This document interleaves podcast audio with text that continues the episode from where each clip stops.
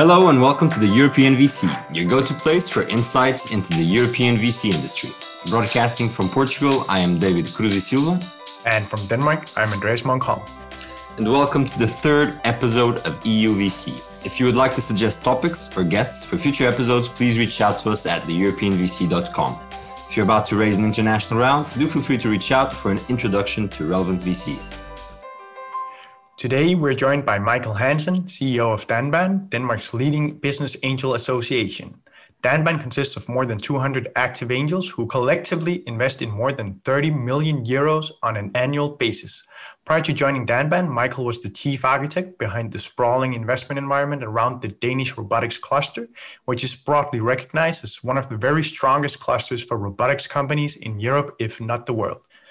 Today, we'll focus on Michael's time taking the investor ecosystem around the robotics cluster from nothing to world class and translating his learnings from that side of the table to relevant advice to VCs and angels. Before we really jump uh, into the into the details of the interview, we'd like to give some time for you to present yourself to our listeners so they get to know you a bit better. Tell us a bit about, about your story, how you've gone from an electrical engineer to the main architect behind this wildly successful investor base around the robotics cluster in Denmark, and then on to become the CEO of, of Danban, the, the Danish Business Angel Network. Yeah, thank you. And I'm quite sure that uh, people relations, uh, the thing of being a networker, and also have uh, the flair for sales and marketing uh, is the keywords here.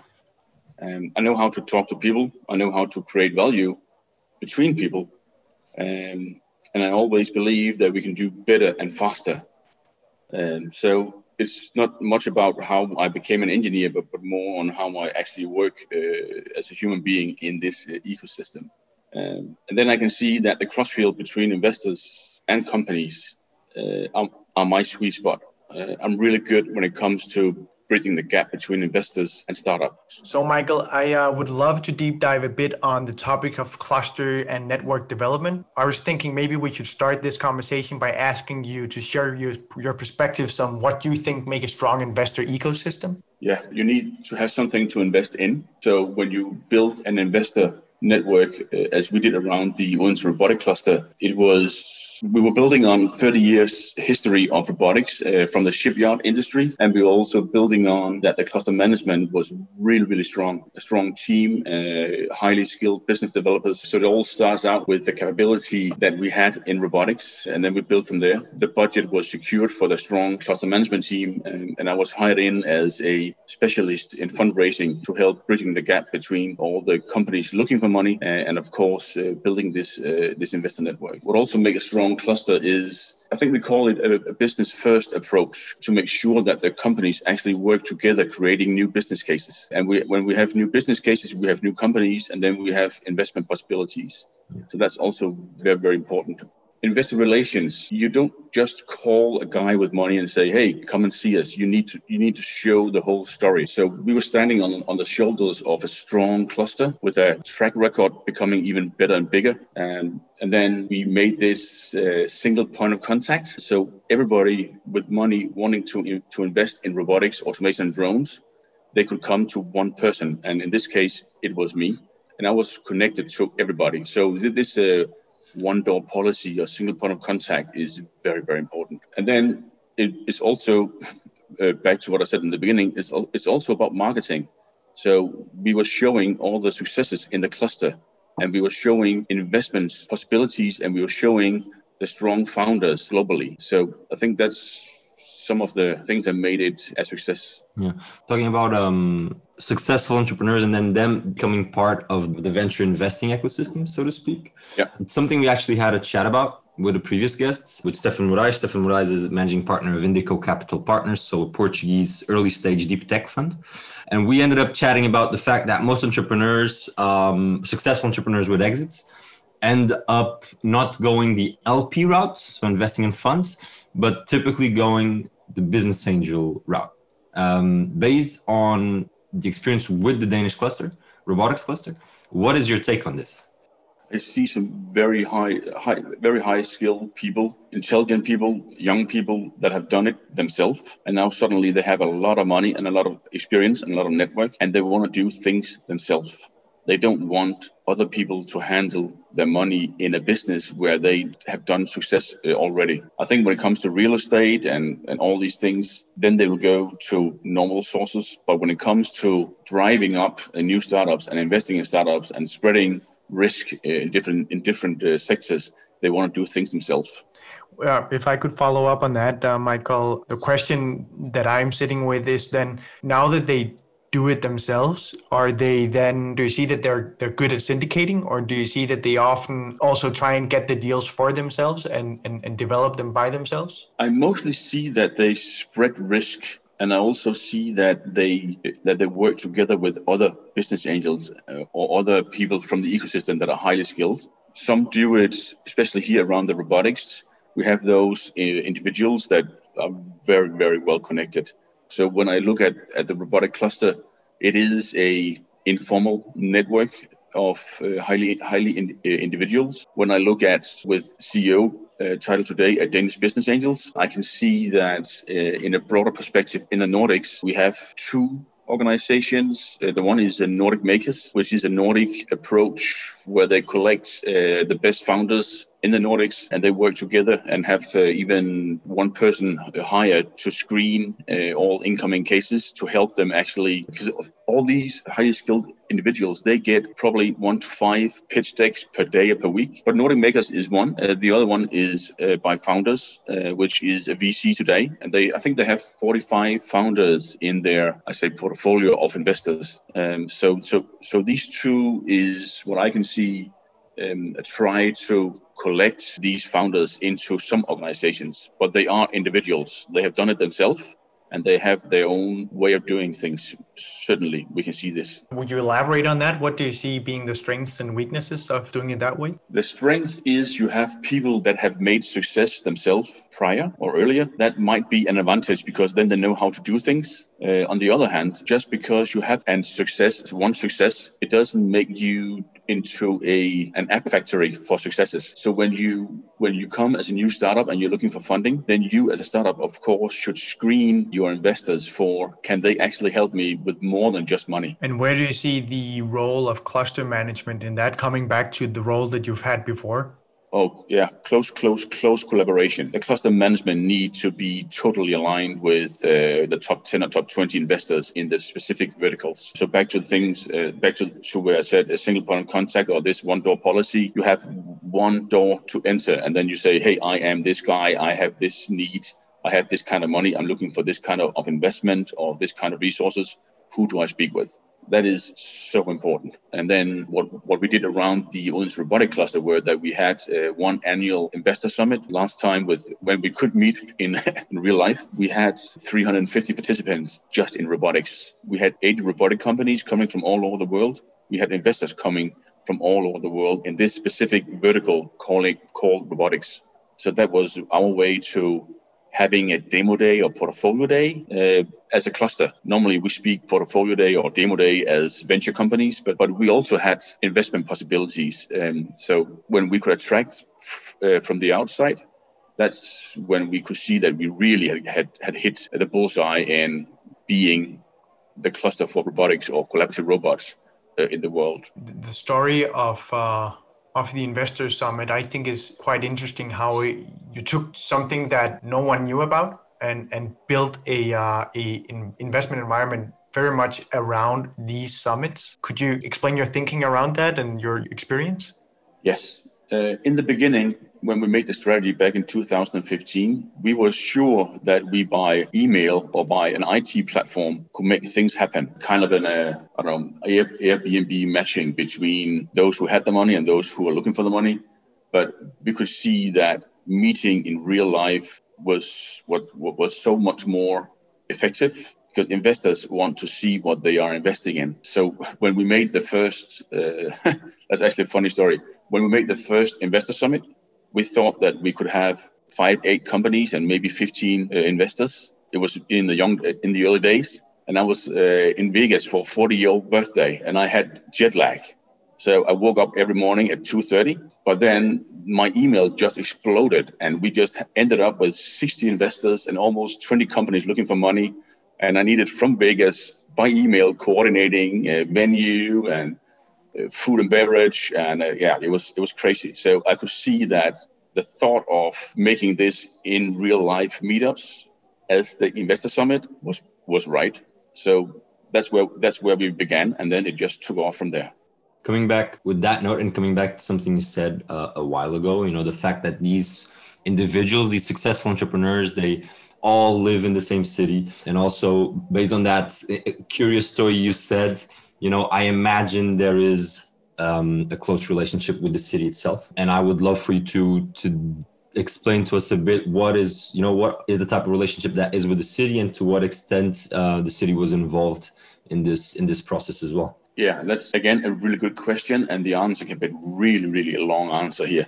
Uh, but i think taking into a very very very, very short explanation uh, the city itself took a they made a choice. They wanted to build this and then they found money for five years to build this. And then how do you build this the right way? You have the, the strategy you have the money and then you need to build this in a triple helix between education between companies and between the local government slash the city. It was really difficult. But um, i can say today that the politicians were brave. They made some brave choices. They hired uh, highly skilled business developers that wanted to make a difference in the city, and I think then the rest is kind of kind of kind of story. But but these money and the dedication uh, with the strategy made the strong cluster, uh, and it was I think do we say long term money uh, in English?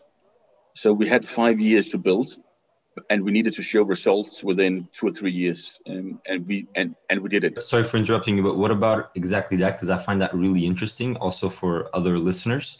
What what do we know about then the impact that the cluster later on had on the city, right? Yeah. Oh, yeah. Uh, uh, the whole uh, business case were more employees pay more taxes. So it's quite simple. So when and and the city itself cannot invest in companies. It's against the law. So but what we can do, we can match companies looking for money with investors. So that was the whole essence of the business case. I'm so glad to hear you giving some love to the uh, to the local government because that's uh, that's quite rare. Uh, so so not not, spe- not specifically in Odense, but uh, it is in general quite rare to hear hear uh, VCs and angels being overly uh, excited about the role of government. So I'm I'm glad to hear that they've played an important role here. Yeah. Um, but Michael, now I'd, uh, I'd love to shift gears a bit and focus on your uh, your new role as CEO of the Danish Business Angel Network. Of course, I'm very interested in hearing about how you work with the the, the top angels in Denmark and uh, and and especially uh, how you have uh, taken the organization and really made a giant leap towards an interna- internationalization of the network, and also uh, to, for the network to to, to come closer to VC. So making the angel investors work closer with the VC community. Would you elaborate a bit on uh, what you think here? Oh, yes. And that's a, a, very interesting topic. So I hope you have a lot of time now. no, no. You've got plenty. plenty. Uh, I'm, I'm starting out again uh, in Odense around the about around the robotics. I could concentrate myself on a deep, narrow vertical in robotics, and I made a, a, a huge difference. I think I was uh, the way they counted. I helped created 350 new jobs in the city over that five-year period. Now I now I switch into Denmark's uh, business angel network, uh, and we see 600 cases every year. We're now up to 230 uh, members, and we uh, and, and our relations to VC VCs and funds in general are already becoming stronger. In the last two months, we've had four new funds coming into the network as paying partners, and the whole talk about that we we see 600 cases. We uh, last year we invested 30 billion, oh, sorry, 30 million uh, euros, and we are really good when startups looking for money for the first or the second time. What we're not what we're not good at yet is to show our portfolio because our investors have more than 500 companies in the portfolio. And right, and, and this portfolio, in, in our terms, is a damn good portfolio because when you have 230 business angels making due diligence on more than a thousand startups, when they choose to invest uh, in our world, it's it's it's the good companies. So we can now see that the funds are interested in getting into a, co- a closer collaboration with us because especially the VCs, would like to see or to get to know the companies 12 to 18 months before they actually invest. So what I'm going to do, if if we can do it, I'm going to copy what we did in uh, in Odense, because to make a showroom of investment possibilities. And we had one of one of our success stories is a company called uh, BotXO. The first three rounds they had they were invested by by business angels from our network, and then the fourth investment was from one of our partners and that partner is Seed Capital. So Seed Capital, with these four business angels, they they made a round four, and now the company is just taking off towards the moon uh, to create a growth, and of course hiring a lot hiring a lot of people uh, on the way. I'm curious to know a bit more about the collaboration model you have with VC funds and how how do you ensure that the interests are aligned? And eventually if if you care to share have there been any particular challenges and solutions that you would like to highlight with that collaboration? It's in the making. Right now we have a what we call a basic model and it's uh, it, it doesn't create that much of a value but uh, yet, of course, there are value. Otherwise, we wouldn't collaborate. When our VCs create a new fund, they pitch reverse into our network to get uh, to ask the business angels if, if they would like to to join uh, the next fund. So that's pitching one way, and that thing is working already. All, all funds are participating in our in our activities, our uh, our pitch meetings, in our member meetings, and they also uh, VCs also join in for uh, educating both investors and uh, and startups. So that's kind of the basics. In the future, we would like to make this showroom. We would like to have the general basic information on all companies available, and then we and then we would also like to work on can we actually show VCs when our portfolio are looking for money the next time. And this last question is the most difficult one. But if we can actually, if we take, uh, for instance. Uh, uh, company they invest only in A rounds. So 12 to 18 months before a company enter A territory, they would like to know. So how can we collaborate about this? This is what we are looking at. How can we develop this? I, am quite curious in, in, in, hearing about how do you uh, enable this or plan to enable this uh, uh, te- technology wise because I, I, you know that I'm a big proponent of the platform called Venture 360, which I hearing what you're looking for can't help but think that that this might be exactly what you're looking for. Uh, what have you done so far? We haven't chosen platform yet. We're looking at different uh, way of doing this uh, because us being a non-profit network slash organization, it's not our portfolio. So the first thing is what kind of data can we show not to, yeah, excuse my English, piss off investors and uh, founders. So I think we have 514 companies in the portfolio by the end of last year. So if I want to show 514 uh, companies, I really need to make sure that I got my GDPR right. So one thing is to do it right on a GDPR level. The other one is to actually explain founders and investors and VCs what we're doing, why we're doing it, and why it is beneficial uh, for all parties uh, in this uh, threesome. Coming back to something you, you're talking about, which I also find really interesting, um, you're telling us that um, VCs also collaborate on, to the extent of helping through education, educational purposes, and training purposes. And so I would assume that that is something that Danban is doing. would you care to explain to explain a bit about that? Yes, we believe in education, education, education, or sharing knowledge in our network among our members. So we have we have the best, maybe the only one, uh, but at least we have the best business angel education.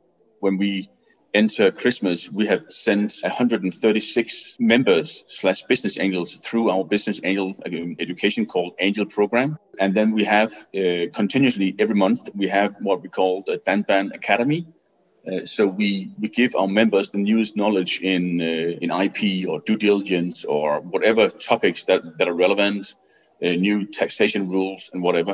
Uh, and then of course we also use business angels and VCs when we educate startups. When, when we want to show startups how if they want to go the, the business angel VC way, then we, we show them or we teach them or we educate them in how they should structure their startup. Michael, I uh, would love to go back a bit and uh, and maybe talk more about how you uh, work with the VC specifically. uh, and and especially whether you have uh, reached out to international VCs or if the four that you've managed to get into your uh, your organization are they Danish? We are starting with our friends, and friends are the one closest to us. So it is uh, Danish slash Nordic VCs that we are that we're talking with, and of course uh, the national uh, funds VCs are the most. I think we have is it eight, eight or nine funds slash VCs now. Three of them are actually exit uh, operators and not uh, not investing anymore. So, but we're starting uh, nationally. Then we are looking at uh, our friends in the Nordics, and then we will probably also move uh, towards the, rest of Europe and the rest of the world. A small a small thing here is that all our communication in the moment is in Danish. And as everybody know, Denmark is a very large country in the, in the, in the world, and everybody in the world speaks Danish. So no, we are only 5.5 million people in Denmark, and when we do everything in Danish, we have a, a globalization issue uh, in our little network. So that is one more thing that I need to change uh, over time. On that note, I think that we should just uh, spend a small small amount of time talking uh, about the uh, DanBan network on a European level. So, so the BAN networks, business angel networks, and how you collaborate with the other uh, uh, it's not correct to call it chapters, I believe, but the other uh, organizations that see themselves as BAN networks. Yes, I'm still learning in this area. The co- the whole co- COVID-19 uh, Corona issue make it really difficult to collaborate cross border.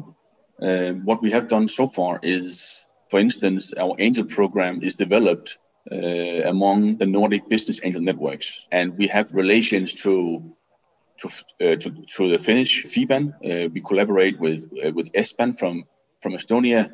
Uh, we know uh, the Irish uh, is called HBAN, and then of course we are organized through through EBAN, where our our chairman is also a member of the board at EBAN, and EBAN is also organized by different board members from from the other bands. So. So we are in a collaboration. And just to note, uh, EBAN is uh, the European ban yeah, they're organizing business angel networks in Europe. So it's more a top, they, they're more at the top of trying to organize all these bands in the different countries. Uh, and they also have a education of business angels in a European context uh, with small uh, webinars. And two of our members actually educate on, on these webinars uh, organized uh, by EBAN. I would like to focus here on a more kind of personal aspect, if you if you're willing to. Maybe. Would you care to share uh, one of your learnings over these two personal or professional learnings over these two processes of setting up the, the, the Danish uh, robotics cluster and now the DanBan, whatever whatever you prefer to to focus on? Because I think it's interesting, you know, showing that um, it's not only entrepreneurship that's about um, failing and learning fast it's also uh, the investing side of the business. it's uh, it's so many people with so many interests, and that's a difficult crossfield uh, also to act in. Uh, and then on the investment side, I can see that. Oh. Uh, could I just uh, stop you on that yeah. one? Uh, because what have you done to overcome that fact? Uh, with all these people? All the people with all the yeah, interests? I'm trying to find the interests that can collect most people in the same agenda on in the same way. So when I say back in my Odense days when I say we want to create the best investor summit for robotics and everybody's welcome. So the whole ecosystem supported the event. Uh, we were open for all suggestions from all parties in the ecosystem uh, and, and saying out this loud to, to, say we will make the biggest and the best event ever on the island in the city of Odense, creating an investor summit connecting startups from all over the world with, with investors all, all over the world here now. And that really makes, uh, to, to, to, do that is, um, I haven't read any books about it. Um, I just know how to do it. I think that's a beautiful, a beautiful segment for us to close this section of the episode because we are running out of time, unfortunately. No. Uh, yes, I'm sorry. Uh, we always end our interviews with a quick fire round, Michael, and that is three short questions and three short answers. Are you up for it? That's right. I, I can always say no. exactly. so, first question In your opinion, what should VCs and founders understand about investing and fundraising across Europe rather than in a single country? Yeah, definitely. Look away from culture, language, and maybe maybe even taxation rules. Uh, look at the case and start from there. And then, especially w- uh, what we can see in uh, in the cross-border segment, call your friends in that country that you are looking. If a startup is from France, then call your investor friends from another business angel network and make a syndicated investment because then you remove a lot of uh, obstacles uh, and you can invest cross border. And I think the uh, the VCs actually are moving. They are moving across Europe, but there is still some some issues about if they get too far away uh, from their own uh, sweet spot, then it makes then it, it becomes difficult for them. Uh, second question what would you personally like to change about the venture investing landscape in Europe? Yeah, that's a difficult one because uh, but I'm going to show the European VCs that we in Denmark have some damn good startups funded by some really, really good business angels. Third question, and finally, what can we expect from you in the future? Yeah, that's a, that's a really good question. We are building the Danish Business Angel Network, but we only have 10% of uh, potential investors in Denmark right now. So in, the, in, in, in three years' time, we'll be looking at the national, the really true national business angel network, uh, and and and all startups in Denmark come to us to get into our funnel because that's the only way and the right place to be. Here at the EUVC, we wish you best of luck. Thank you. Uh, we hope that you keep us up to date so that we can also reshare um, the worthwhile news that you have and you want to want to amplify throughout Europe, and hopefully we can help with that. And finally, I would like to thank you for your time. Thank you for uh, the availability to do this episode. It was really enjoyable. So I hope uh, that we have the opportunity to do this again soon. You're more than welcome. We had a great time talking with Michael Hansen, CEO of Danban, Denmark's leading business angel network and chief architect behind the investor ecosystem around the Danish robotics cluster. Find Michael on LinkedIn if you would like to see more from him. Thank you for listening to this episode of the European VC, the go to place for insights into the European VC industry. If you would like to hear more from us, visit EuropeanVC.com. If you would like to suggest topics or guests for future episodes, please do reach out to us at LinkedIn or whichever medium fits you best. We are always there for you.